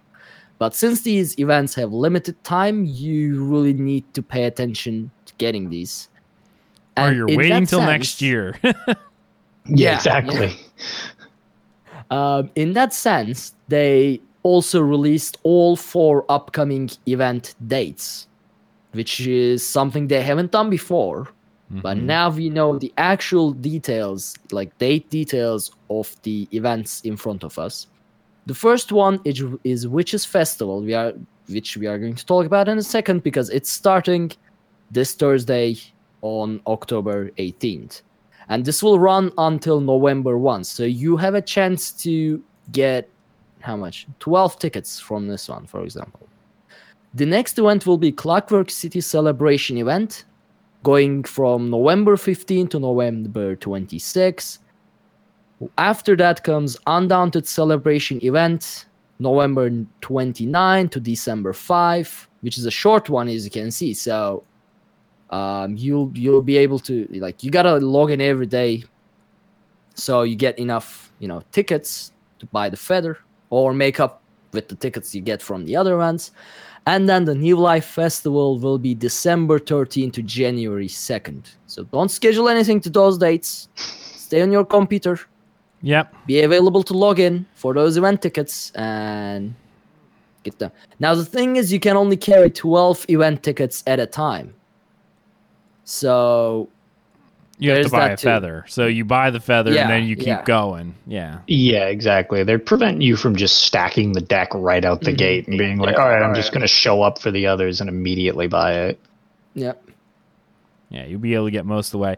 Now, we talked about this a little bit pre-show, and I kind of wanted to talk about this. I know that was a lot of my major complaint about the Crown Store and whatnot, because I'm still not fond of it. But I come from an old school MMO-type gamer where games were sub-based and everything was just available to earn as some sort of achievement. So when you saw someone running around on a mount or whatever, it was something that's like, wow, check out that person. You know, they did some great feat. I will say they finally have a mount in-game, and it's actually a very cool way to actually earn it. Right. We were talking about this prior, and I said how World of Warcraft had an event called What a Long Strange Trip It's Been, which actually required you to finish every holiday event meta achievement, and some of them were fairly difficult. And if you finished every single one in a year, you got a special mount, the purple proto drake. I will say the one year that we were working on that, I made sure I was at every single holiday to finish that meta, you know, because if you missed for a certain event, you had to wait an entire year for it to cycle back around in order to do, you know, the event. So this is a really cool event, and I'm actually really excited to see it done. Mm-hmm. So I thought I read... Oh, go ahead. Yeah, no, go ahead. I thought I read, too, that you can, like, further kind of customize it, getting, like, these berries from someone somewhere. And I thought that was in the original article they announced about getting the Indrik, but I also could totally be making this up. It actually... You know what? I think it was in the patch notes for... update 19 or this upcoming update. I think I might have read that. I feel like I've seen that too. I just can't remember where I saw it. Also, could be losing my mind. Like, no. There was something like that. Like, but, it just sounds so familiar, but The fact that all of us have heard that makes me... Yeah, that seems like group insanity is less unlikely. So. It does. Not it with does. This cast. Actually, is it? Well, all right, yeah. Less unlikely? Okay, yeah, we did have a podcast about how like the swamps are just a toilet and stuff. So, all right, touche. Oh, man. I mean, take that with a grain of salt, anything we say at this point, because it could go either way. But yeah, it's a very cool like idea just in general for the whole mount thing to, and if you customize it too, that'd be really insane, like with the level of detail to it. Yeah. Definitely. And I'm looking at these dates, and so you basically need 40 event tickets. So you gotta be doing stuff for 40 separate days. Yeah, you've got a window to work with. Very little window. Yeah, but it's kind of like the login thing. You get a couple leeway things, which I like. It's like, okay, don't expect people to dedicate everything, but they don't. Like they give you a little wiggle room, and I mean, a lot of people just don't pay enough attention to do it or whatever. But it's like it's nice that they account for you having things to do in real life, but also like, hey, if you want this, you've got to dedicate some time to this. I think a couple of the events give you like 2 tickets or 3 tickets compared to just like 1. So that's kind of like a little squishy room. Oh, okay. Yeah. I missed that part. So I think Clockwork gives you 2 event tickets and Undaunted gives you 3. And the New Life and Witches Festival are 1, if I'm not mistaken. I think that's because they're also a lot shorter too. The 2 that are shorter, it's written in here. Yeah. Yeah. Yep. You're getting 3 or 4. That wiggle room is actually huge. Never mind. Yeah. No. They give you like, especially because if you spend 10 during the event, but then continue to do that event, you can. You're basically, the way I see it, at least. I mean, math isn't my strongest point here, but like, if you really like, want to grind a couple of the events, you can pretty much account for, okay, I did 3 of the events, I'm good to go, as long as you space it out properly. You can miss an event. This was I think it was Ikasugami who asked this in our Discord. Like, what happens if you don't have Clockwork City DLC? You can't do it. Do the Clockwork City celebration event. You can't do it. Then it's I think you can still get the feather, though. You can still get the feather, but it's going to rely on... Because the tickets aren't... The tickets are agnostic of an event. It's just an event ticket. Right. That's what it is. Okay, because I was going to say, I know this... Like, one of the big draws to this is... Because some of the mounts or pets we've gotten... It's been like, oh, you got this DLC, and when you traveled there, as a result, you got this thing. Yeah. This one is just completely like, no, anyone can get this. Even if you have just vanilla, this is yours if you put in the time for it. Yeah. Well, because the Undaunted, that's the only one you can. Right, the Undaunted, yeah, exactly. It'd be like the Undaunted thing. It's like, okay, well, I did a pledge. Like, there we go. There's my dungeon. I think it's possible. I'd have to do the math, because I'd have to look at the dates and say you did it. If you don't have the DLC for Clockwork, you better sign in every day and do it, because that's gonna be tight. You're shooting yourself in the foot a little. The other thing that I'm curious on is they haven't done one in a little while, so it more so lends credence to the fact that I think they might be at some point. They really, what with their vastly improved marketing department, they do those little, hey, do you want to try ESO Plus weekends? Or, hey, do you want to try ESO Plus for this work week or whatever? Mm-hmm. And it's just like, everybody has ESO Plus. And if you have ESO Plus already, here's some free crown crates. Yeah. Which, boom, then you immediately have access to all the DLC during one of those things. I could almost see them doing something like that. Like, this weekend, everybody can mess around in Clockwork if you want. Yeah. Yeah. And then they promote it, and somebody gets halfway through the quest and is like, okay, I want to finish the quest. Okay, I'm shelling out the money. I want to buy this expansion or whatever. Clockwork was actually a really good one anyway, so I would recommend it. Mm-hmm. It was definitely one of my favorites. Yeah. But, I like Soth the Sill, so, I mean, yeah. No, but definitely, I'm very excited about this in general, just because... like I said, the fact is they've been slowly addressing a lot of my concerns about the store. The only real concern that I even have yet is I really wish crown crates were earnable in game, even as like a 1% drop chance off dolmens or world bosses. Or sure. Yeah. So it could be honestly farmed, but right. But I think that would be neat. Like but that would also, I feel like that would make the overworld super active because people would be doing it more often. Because it's like, dude, I kill that world boss. There is a 1% chance I'm getting a crown crate. You know, exactly. And I mean, to an extent, I mean, but it's not really you're earning anything. But it's like once they started, because again, I'm not a cosmetics guy, as anybody who like knows me knows. Cosmetics aren't really my thing, so like I'm not the market for crown crates or whatever. But like, you know, whatever people want to do, that's fine. But I like people to have options. Yeah. And when they started doing the logins, like a couple of my friends were like, yeah, I really don't want to spend as much money on these. Like these are too expensive or whatever. And they started doing the logins thing. They're like, oh, these things are awesome. I just get a bunch of free crates just for logging in. Every one of my like friends are like super diligent about logging in. Like, yeah, hey, whatever. I get 5 free crown crates. It's like, and they get a bunch of gems. Like, well, what am I going to complain about getting something for free? Like, whatever, you know? And then if they get a sweet mount, they prance around in front of me on it because I don't have any. And some people have problems with the free stuff for whatever reason. Yeah. Yes. Kate actually has a clip which is absolutely amazing, but definitely not suitable for this show.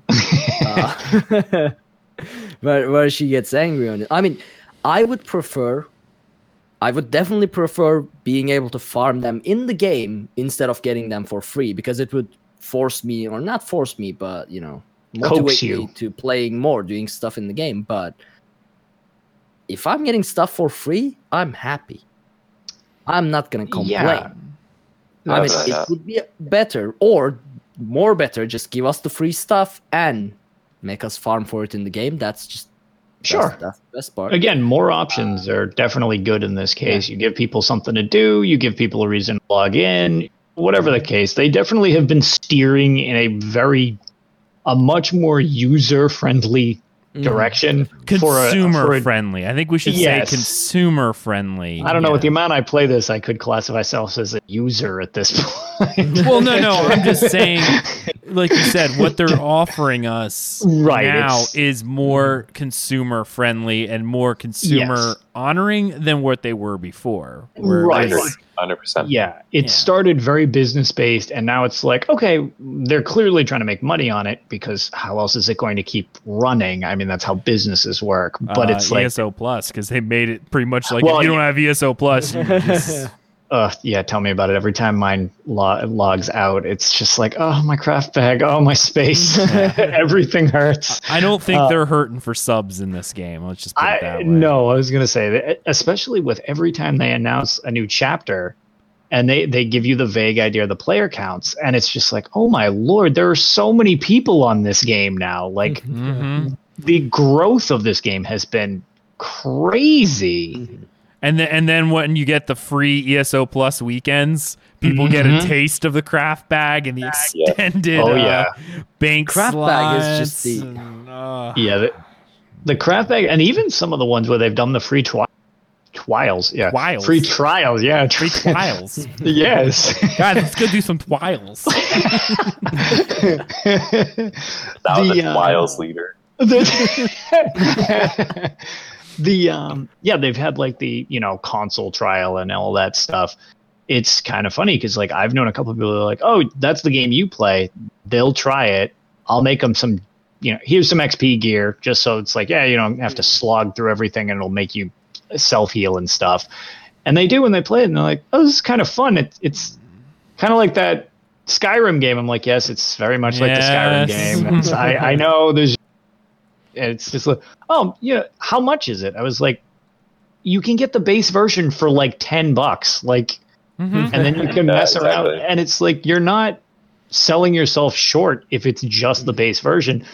Dude, that's like 300 hours of just story content if you're trying to do each of the factions fully through. It's and it's like, longer if you actually take the time to listen to everyone and read books. Yeah. Exactly. It's and that the writing in it is really good. So it like is. I enjoy just kind of like vegging out. It's like, oh, I got an hour to kill. I'm just going to do one or two quests. And I just, okay, that was awesome. So it's like, there's so much to do. And then there's the PvP. You have tons of options, even with just the vanilla game. Yeah, you do. That's and good. Can you imagine, like, not imagine because we lived through it, but we didn't always had crafting bags. Oh, yeah, no. How did we survive? Now that I look back at it. Inventory management. Yep. Remember when there were more provisioning materials, too?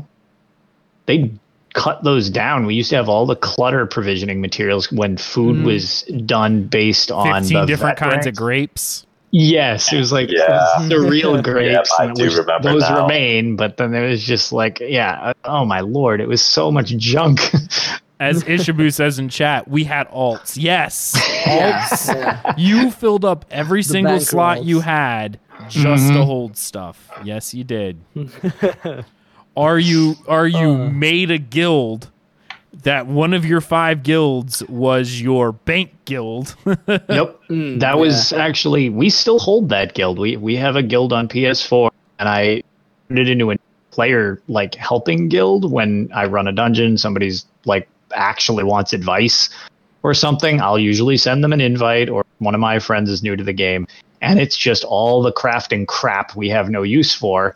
We just put stacks, like one stack of each of the type, so that when they get started, it's like, just grab whatever level it is, like that's fine, just do that or whatever. That started because before crafting bags, we were like, well, what the hell do we do with all this? Like, I have no idea what to do with this. So 10 of us made a guild, and we're like, okay, we've got 500 bonus slots. We can just fill this thing with junk, and that's how we'll actually use a crafting bag. And then crafting bags kind of fixed all of those problems. Yeah, I mean, I may or may not have convinced few friends to buy the game that I was sure that they would quit to fill up.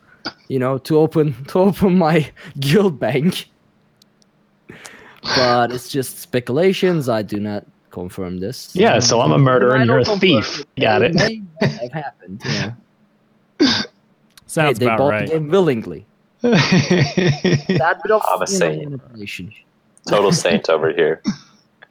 Yeah, gotcha. All right, what else we got on the news docket? Right, so they also released the details of the Witches Festival event. Ooh, yes. For anyone who don't know. Let's go over that for people who may just be new. I will say the Witches Festival is one of my absolute favorite festivals they have in the game right now. Because it... I actually, yeah. Go ahead. Because they added some new stuff, though. They added new stuff this year. Yeah. So, the event starts on Thursday, October 18th, and will run until November 1. So, this is a Halloween-themed event, obviously, from the name. And the thing that they added is the Dremora Plunder Skulls, which drops a never-before-seen motif. And we'll come to that, how to get it in a bit.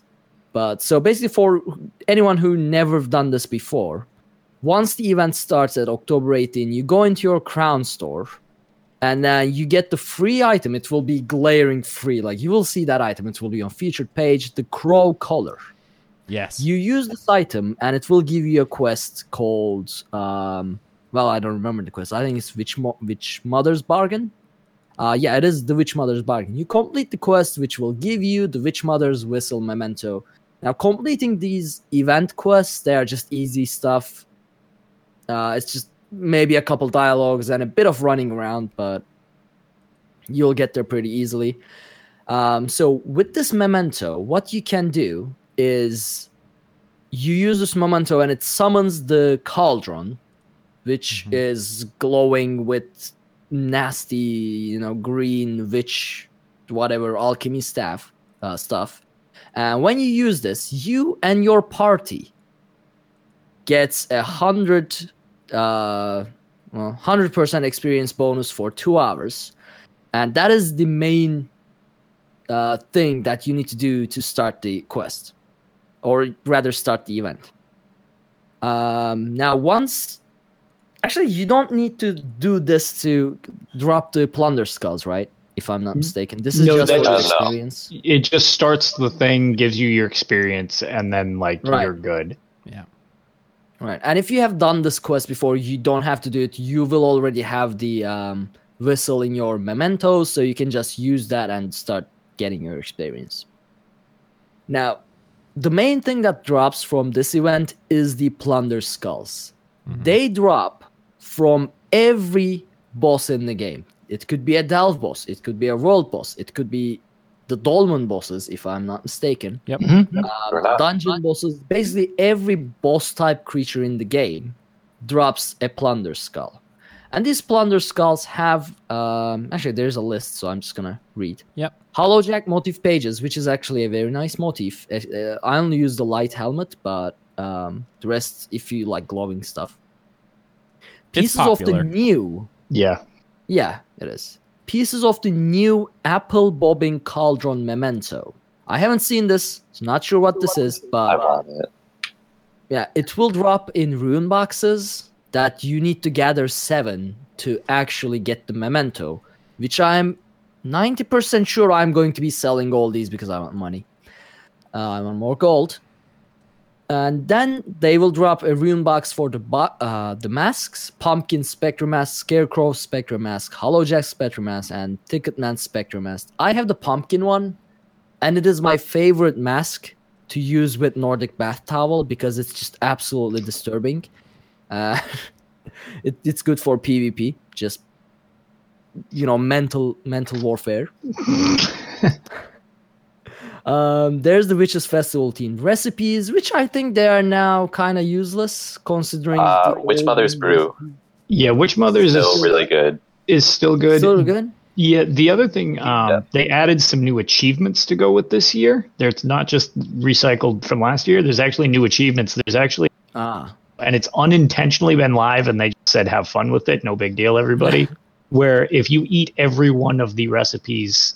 Like you eat a piece of each one of the foods, you get an achievement. Oh. Interesting. Mm-hmm. Okay, that's that could be fun to follow, like or whatever. You will now, since we have housing and everything, furniture recipes, Hollowjack and Dremora style materials, bewitching alchemy regents, and an assortment of creepy items. It says I'm not sure what they are. Now, these were most of this were already, you know, from the last year. What they added this year is the brand new Dremora Plunder Skulls. Mm-hmm. These will drop from, again, a type of boss each day. Just once for the first boss that you killed that day. So, actually, let me... All right. So, let me go ahead and jump on this. What's going to happen here is... and we'll go through the list, but each one of these has a guaranteed chance to drop the new Dremora motif, but the different types of bosses drop a different motif page. So what you're going to want to do is each day, you're going to want to plan this if you want to get everything. So don't just go into your favorite delve and get your Dremora, because there's a chance that you'll just get one of two things again. Mm-hmm. So each day you're going to have to look at it and go, what is the first thing I'm going to do? It's going to be this, or this to get all the pages. Because if you keep just getting the same one, like I'm going in and getting the delves, you're guaranteed to get one each and every day, but you're not going to get a new one. You're going to get one of the two that drop from that type of boss, whether it's a world boss, a delve boss, a 4-man dungeon boss, a trial boss, whatever. All right, continue. Right. And as to what I was trying to make sure is that every day for each type of boss, the first boss you kill will guarantee drop a Dremora Plunder Skull. Right? That's what I was trying to make sure of. Okay. And the list for the motifs is arena bosses will drop bows and legs. Dark and Kranggazer bosses will drop daggers and glows. Dell bosses will drop staves and belts. Final dungeon bosses, I assume they mean the four-man dungeons? Yes. Yes, they will drop helmets and maces. Public dungeons and quest bosses will drop shields and boots. Final trial bosses will drop swords and chests, which I assume are going to be the most expensive ones. Yeah. Mm-hmm. World bosses will drop shoulders and axes. So that's the list. Yeah. And we will have that in the description of the podcast, the official Elder Scrolls Online page. I recommend bookmarking that during the event so you know exactly what it is you're going to be going for if you are a motif collector. So yeah. And it says it here as well. You can defeat each individual type of boss and be guaranteed a Dremora Plunder Skull once per day. Mm-hmm. So you can get 7 Plunder Skulls a day. If you are lucky, since they all drop 2 different motif pages, in 2 days, if you are lucky, you will get all your motifs. If you're not lucky, you might start getting duplicates. But I think the wording of that is incorrect. Really? It's 1... Dremora a day, right? So it's not first one you from pick each one. Yeah, I was under the impression you can get 1 skull from each boss every day. Well, you can, but not the Dremora skulls. You'll just get a plunder skull. Yeah, you get 1. At least this is what I believe the situation is. Yeah, you get 1 guaranteed Dremora plunder skull. Then it's going into, say you just farm the same delve for 14 hours. Every time you kill him, you'll get a plunder skull like in the previous years. And there's a chance it could give you something of use like the Dremora one, but you only get a guarantee on your first clear of him. Yeah, then it turns to RNG. But the question is, like, is it a guaranteed drop on the first arena boss, first Dark Anchor boss? Yes. That's what I'm thinking. Yes. Oh, okay. Yeah, I see. Yeah. Oh, I follow you. Yeah. So you can do like 1 of each of them every day, and it's a guaranteed drop? No. It's a guaranteed drop for the very first of whichever you're going to do. Okay? So if you do arena boss first, you will guarantee a Dremora drop. The next one will not be a Dremora drop. No, but here's what it says, Ak. You can defeat each individual type of boss and be guaranteed a Dremora Plunder Skull once per day. Does meaning it you say can that? Acquire up to 7 each day. Okay, yeah, then you're right. I was going to say, I think if that's how... I think you're right, because I did not... I was reading that the same way as Ag. I was thinking it was like, okay, you kill 1... I'm going to start with my trials every day because those are going to be where the money's at. Mm-hmm. And then I'll hopefully like get something from a world boss or a Dark Anchor or something like that. But if I can just guarantee 1 at each, it's like, okay, well, I'll just run the gauntlet or something. Here's the thing. There isn't even a chance to drop more Dremora skulls because it says you can acquire up to 7 each day. And should you defeat the same type of boss again after already receiving your Dremora Plunder Skull, you'll receive a Plunder Skull instead. There is no, like, you cannot farm it. Okay, so I misunderstood that. Yeah. And so did I. It is Dremora Skulls 1 per day for each type of boss. That's it.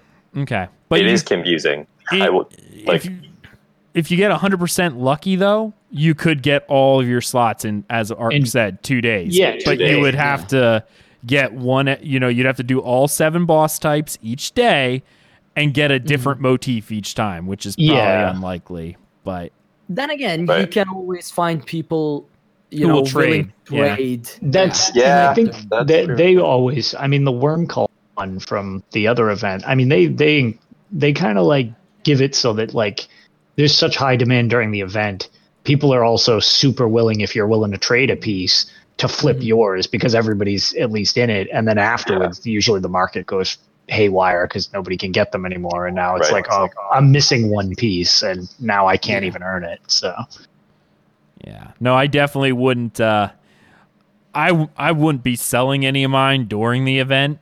I would be holding them until after, or except day 1. People go crazy on day 1 of things for some reason. It's like, I don't understand. It's like, dude, you have the event just started. We've been playing for 11 minutes. Like, it, just because I got one, it's not worth $1.7 million. Yeah. Like, that's ridiculous. I would still start, like, if you have a team, I would still start with the trial one. Because, I mean, four-man dungeon, everyone can do it with a pug on normal at unless Blood Moon happens. Unless you get a DLC. Yeah. See last week's show. I mean, for myself, I don't think I'll be able to do the trial one unless I go for a pug group or just do it a pug group. Normal will be nice and easy. Yeah, if you do like a normal Hellra pug, I mean that's straightforward. I would still have to find one. Go to Belgarth. Go to Belgarth. Just yell in Belgarth while running around. People will pick you up. That's how I actually got into my successful VMall group. Somebody got really angry at their tank and kicked them. And they took me in on the stipulation that I had a title that said that I had played a lot pretty much at the time. And they're like, okay, well, if you cause us to wipe, we're kicking you immediately. We didn't wipe, so I got a crew that made it through VMall. Yeah, and I don't know if it's the same on the EU server. I'm sure it is, but on the NA server, Belgarth is the place, is the unofficial, official spot to go for trials. Yep. So I have to check. I don't know. I'm pretty sure it's gonna. It doesn't matter what trial it is. It's Belgarth is where you go to. It's the same on PS4. Everybody's just shouting for what they need. Yep. I go there to recruit when we need randoms. Mm-hmm. Yeah, Belgarth is what people consider the place to go for any type of pledge or not pledge stuff, trial stuff, because there is no queuing for those. Right. The original endgame. Yeah. Yep.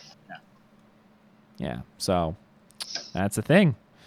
And as finally, they are bringing some, witches items back to the Crown Store. It's the, masked Senchei, the furnishing, Hollowjack furnishing pack, and the cottage, like the coven witch, exercised coven cottage. Yes. Oh, yeah. That thing's neat. Can't you buy that with gold as well? I don't think so. I think you can. I think you can. I got it.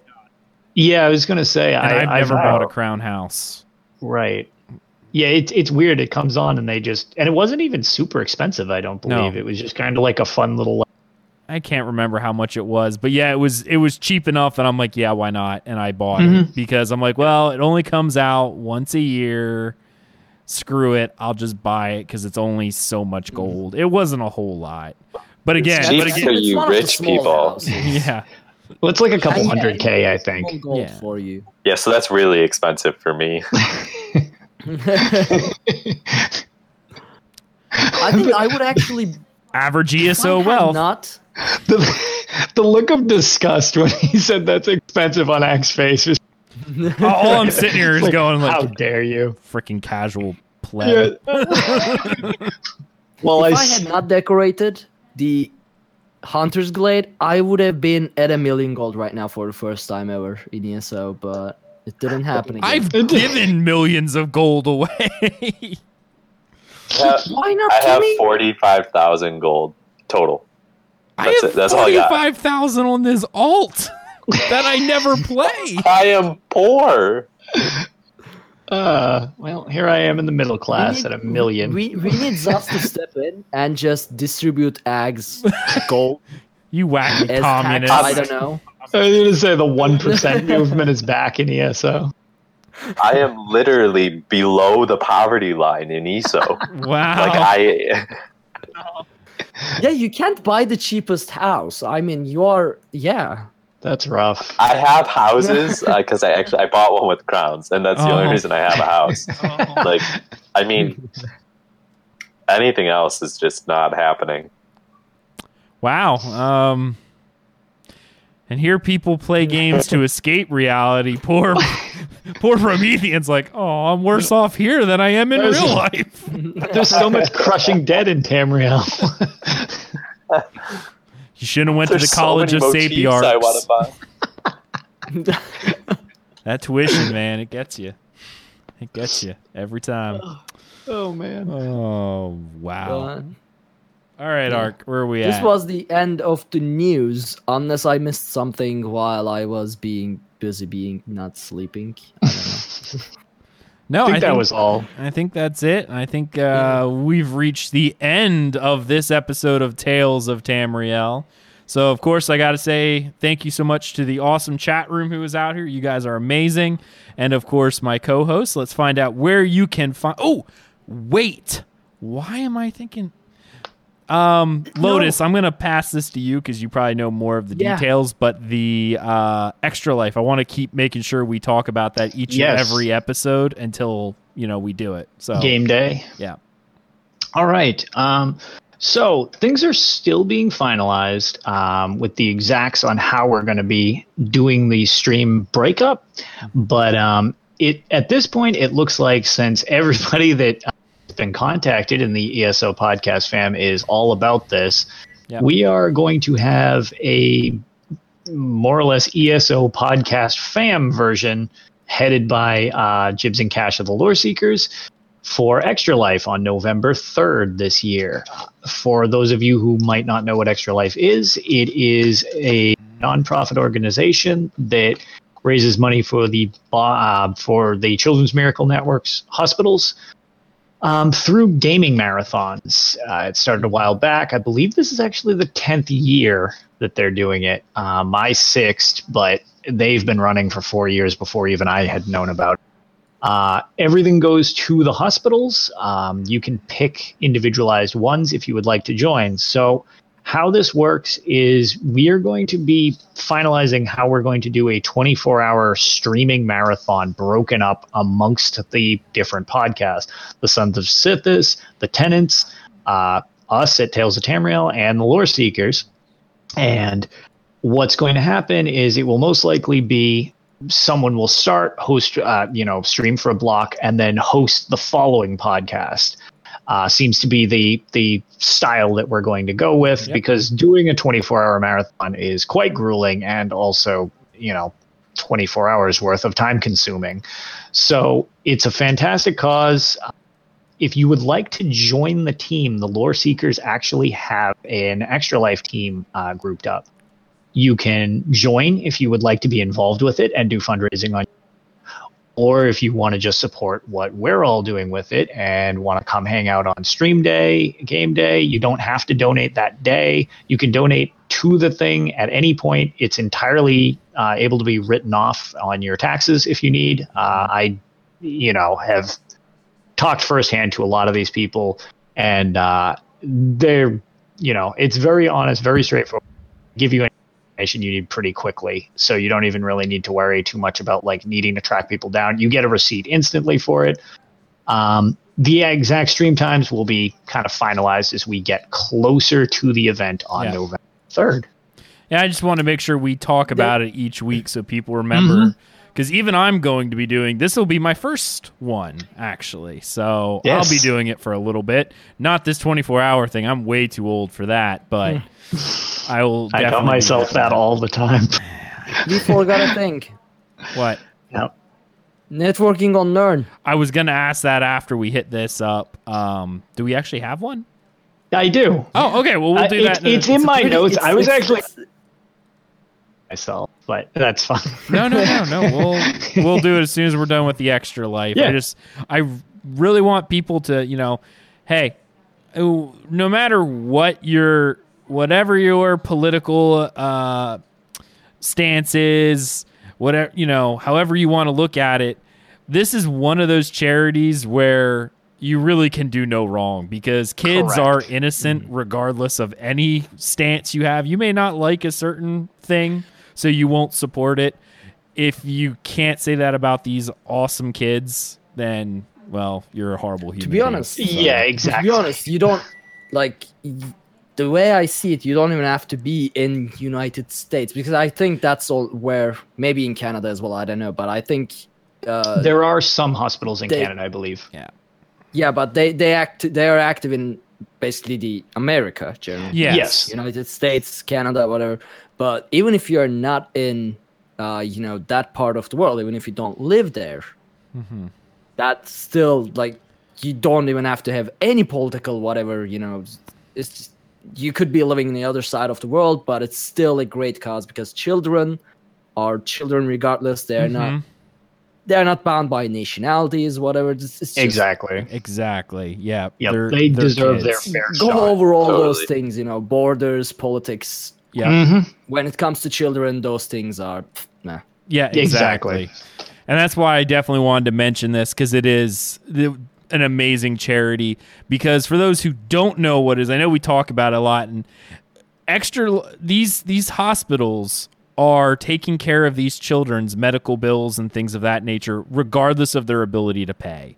And they're going to do it. They're just going to take care of these kids as they should. And this is to help make sure that they can continue to do this and take care of these incredibly sick children. So make sure you check that out. Lotus, I just to show people how serious the extra life, like the gaming side of this of this charity is. Do you remember the last numbers from the last year? It was something millions, but I believe last year I want to say last year it was Christ. Every year it's been more extreme than the previous year, and I'm trying to remember what exactly. Oh, we lost somebody. Yeah, Promethean. Oh, there he is. We lost him again. 2000. Let me see. I'm trying to remember exactly what the total was last year. I think it was like 8 million. I think it was like $8 million raised or something ridiculous last year alone. And I think total a lot. I think they're at like 20 million. Yeah. Like over the 10-year span that they've been doing it. But I think last year alone, it raked in like 8 million or something. It is somewhere right around there. It is very, very. The numbers have gotten quite impressive as more and more time has gone by. Because, again, kind of just making sure people know about it. It's steadily catching on more and more each time so that more people know about it, because it's a fantastic cause. Absolutely. Yeah, I just wanted to mention the numbers as well so that, you know, people might think, what they're like. It's not a small thing. Raising. Yeah. It's not a small event anymore. It's quite extreme. I mean, like, I do things separately because you guys have actually helped me with my extra life efforts in previous years and shouted me out and actually donated and stuff to my thing. And, you know, I'll mention mine some other time because I actually don't do mine on game day. I do it slightly after because my anniversary is that weekend. So it's a little awkward to be on. So since that's the benefit, like that's what I do. That's why I stream is for extra life. That's why I started streaming before. It's just to donate to that. And, you know, the amount people donate to these things when they just meet me, but then I send them a link to the cause. And it's amazing how this community as well as like Twitch actually can be, especially when there's like a good cause behind it. So yeah. Absolutely. Definitely make sure we'll be shouting this out every single week until, you know, like I said, till game day, obviously. Yep. And then I encourage you to come out and support the streamers, support the children first and foremost. You know, that is something that is very near and dear to my heart. I know ever since I became a dad, kids get to me more than almost anything else. So, yeah. I mean, if anything were to happen to my kid that he would need this, that's how I have to look at it. Like, this is one of the best causes out there because kids, they don't have an agenda. They don't. There's no agenda. No. It's just you know, they haven't had their fair shot. I'm actually kind of breaking up at this point. That's what I mean. And I have no idea what I could even say at this point, but you come out and help the kids. Whew. Okay, let's get off this before I start crying on stream. So let's go ahead and move on to networking and Nern before we close out the show. Okay, so I want to give this back to charity. Yeah, I was going to say back to charity in a positive, like, let's attempt not to cry on stream. Yeah, I'm trying not to. So this week in networking on Nern, it's not a podcast. It's He is now a Twitch streamer, but I would like to just refer to him as one of the pillars of the ESO community in general. I assume most people will know who this person is. If you don't, I strongly suggest reaching out to him, checking out his Twitch stream, because he now has started streaming himself on Twitch, and he's very interesting, very entertaining guy. His Twitch channel is packed to the rafters because everybody's friends with him before he started streaming. It is Tea and Crumpet. You've probably heard me mention him a couple times. He is a just all-around fantastic human being. I met him during, I forget which Twitch stream it was, but he is notorious for bombing channels to the point that it throws the host off their game by subbing so many people to the channel that their alerts won't stop going off. He's unreasonably generous with time and money and everything. He is super supportive. He has never asked anybody I've ever seen for anything back. It's just a simple, like, I like this game and I want to see this game thrive. And he came into some money after some tragic events have happened in his life. And he has turned it into a super positive thing. I don't have his exact number. He doesn't have it pinned. I was really hoping he did. I don't know how many gifted subs he had, but there was a running tally for a while. I do know that it's over $10,000 donated on Twitch to various streamers. He has over 3,600 gift subs. Gifted subs? Okay. Yeah. So, community. So that's, that's pushing closer to like 20,000. It's unreal. And he is, like I said, he's a super nice guy. The event that you guys shouted out for me, and I've mentioned a couple times, where my friend had pretty extreme double lung replacement surgery for cystic fibrosis over the summer. He was in my stream for, I think, 24 of the 24 hours that I was playing. Yeah, I think he gifted me a sub. He gifted me one too.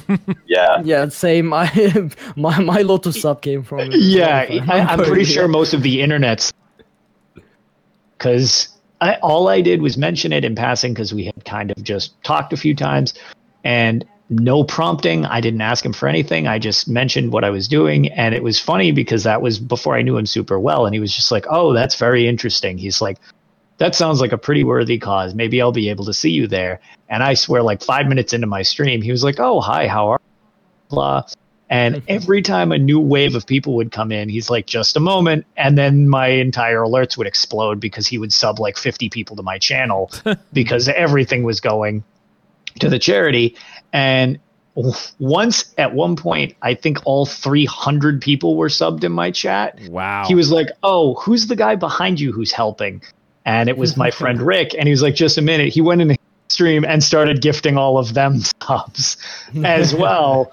And I'm just like, this dude is like unreal. So monetarily, he's very generous. He was just there the entire time, cheering me on and chatting with us and talking with everybody. Super nice guy. Very entertaining on stream. His British accent is fantastic.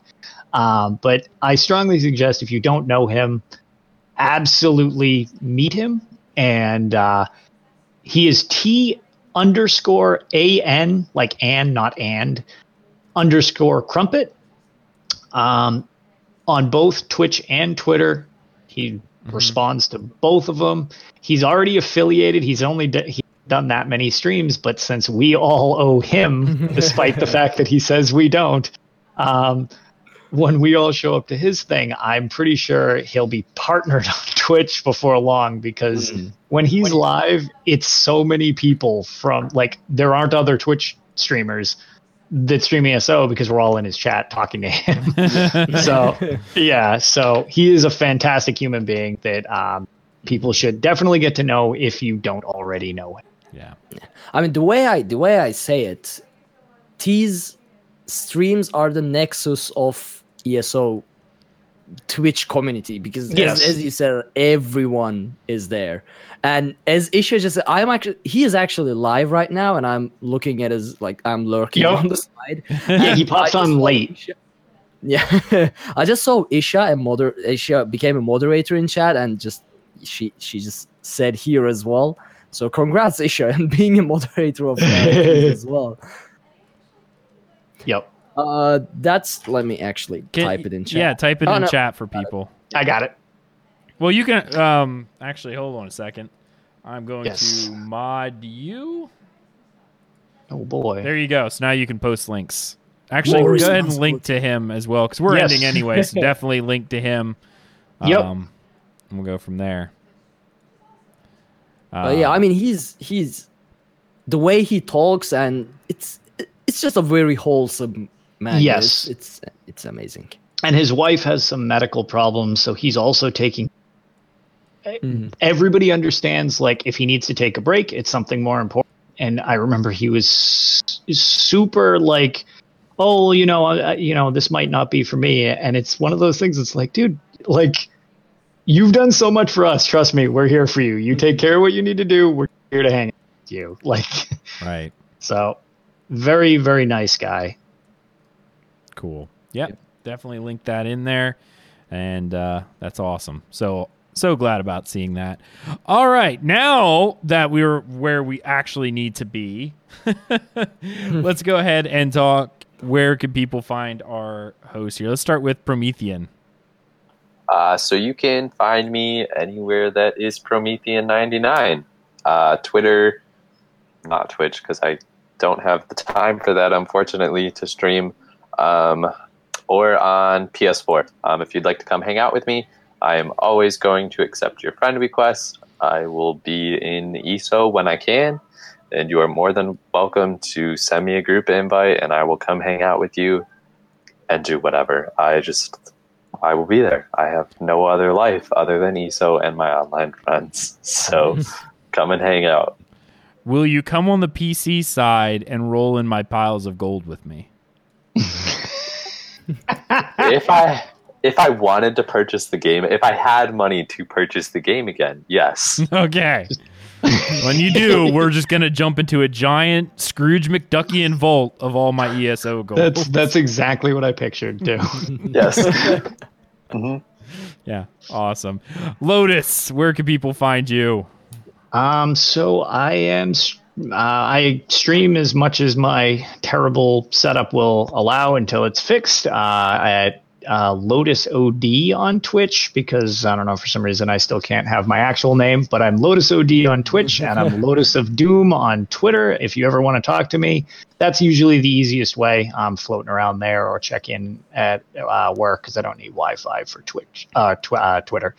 So yeah, you can find me at either of those places. Cool. Arkaneer. Right. Well, I am anywhere that is Arkaneer, ARKHANIIR. I'm streaming on Twitch, twitch.tv/Arkaneer. I'm on Twitter, twitter.com/Arkaneer. And if you want to send me an email, and the characters on Twitter is not long enough, you can do so over at arkaneer@gmail.com. That's about it. All right. Well, I guess if you want to find me, you can find me both on the North American PC mega server at Ixelos, are on Twitter at Ixelos, AGGELOS_DCN, and of course on twitch.tv/Dungeon Crawler Network, because this is the only place that I actually stream when I do stream, but I don't stream that often because, I just don't. I don't know. I just don't. I try, but I don't. It's okay. I do so much with the network and family and my real job. Fair, I consider the podcast like a pretty solid stream. This has been the majority of my streaming. Me hosting you doing this with me. Fair. Yeah, I mean, because I do two different shows. So yeah, that it's going to pretty much be one or the other when we do these. So check that out. And, of course, you know, you follow everything we do over at DungeonCrawlerNetwork.com. There you can find links to all of our social media, including Twitch, YouTube, Twitter, and Facebook. Another thing to note, we are also now on Spotify. So if you like to listen to your podcasts, hey, Now you can check us out there as well, Tales of Tamriel on Spotify. Be sure to check out our Patreon program at patreon.com/dungeoncrawlernetwork. There you can help support our show. You can also support us by leaving us a 5-star review on iTunes so people know that we are a real podcast, that we say real words, and sometimes they matter. Thank you so much for joining us on this episode of Tales of Tamriel, and we're going to see you next time. See you later, everybody. Seems like I moved the cat out of the way. Perfect way to end. Yeah. Another Khajiit attack. Well, this is the end of the show, so of course. That's true. It's time for the end. Yeah. Runs the tail by segment. She does it to me every single time. It's just like, seriously, cat, come on. I'm trying to end the show here, trying to click on the right thing, and of course, it's not going to let me do any of that. So. Great. So now you have an extra long closing. Thank you so much, guys. See you later. Bye. When Akatosh slew Lorcan, he ripped his heart right out. He hurled it across Tamriel, and the heart was heard to shout, red diamond, the heart and soul of men. Red diamond, protect us till the end. The laughing heart sprayed blood afar, a gout on Seir it fell, and like a dart shot to its mark, down in an alien well. Magic effused the Lorcan blood to crystal red and strong. Then wild elves cut and polished it down to Chimel at a ball. Red diamond, the heart and soul of men. Red diamond, protect us till the end. When elves lost Nirn to men, Akatosh gave the stone to Saint Elesh in token of her right to sit the throne. Red diamond, the heart and soul of men. Red diamond, protect us till the end. Red diamond, protect us till the end.